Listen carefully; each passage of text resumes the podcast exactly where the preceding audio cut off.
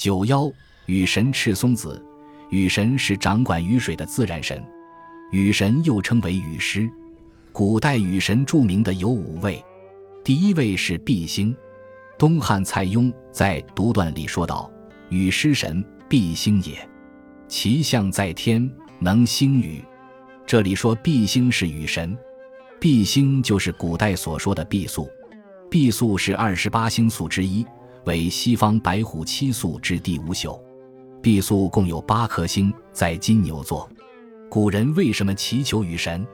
旱灾对社会生活影响极大，古人往往束手无策，只得祈祷雨神。西周及春秋列国将祭祀雨神列为国家祀典，丝毫不敢大意。秦国还专门建造了国家级的雨师庙，定期祭祀，以求得雨神的保佑。据说当时秦国的封伯，雨师之属。百有余庙，可见古人对自然神、风神和雨神的敬畏之心。第二位是平易，亦称玄冥，在《山海经·海外东经》中，郭璞注曰：“雨师为平易也。”而东汉应少注《风俗通义》载：“玄冥，雨师也。”这是古代记载雨神的一种说法，可惜没有更多更详细的描述。第三位是商阳。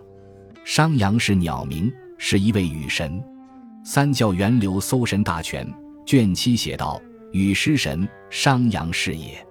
商阳神鸟，一族能大能小，昔则鸣伯可哭，雨师之神也。这个神鸟，一只脚可以变化大小，能量很大，能够吸光渤海之水。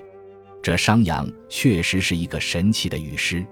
孔子家语辩证里这样记载商阳。”其有一足之鸟，飞集于宫巢，下止于殿前，舒翅而跳。其侯大怪之，时使聘鲁问孔子。孔子曰：“此鸟名曰商阳，水翔也。昔有童儿屈其一足，振训两眉而跳，且谣曰：天降大雨，商阳鼓舞。今其有之，其应至矣。即告民驱至沟渠，修堤防，将有大水为灾。”请之，大淋雨，水溢泛诸国，伤害民人，为其有备不败。这个神话故事，主要是描写了雨师商阳救助百姓的功绩，彰显了雨神的重要作用。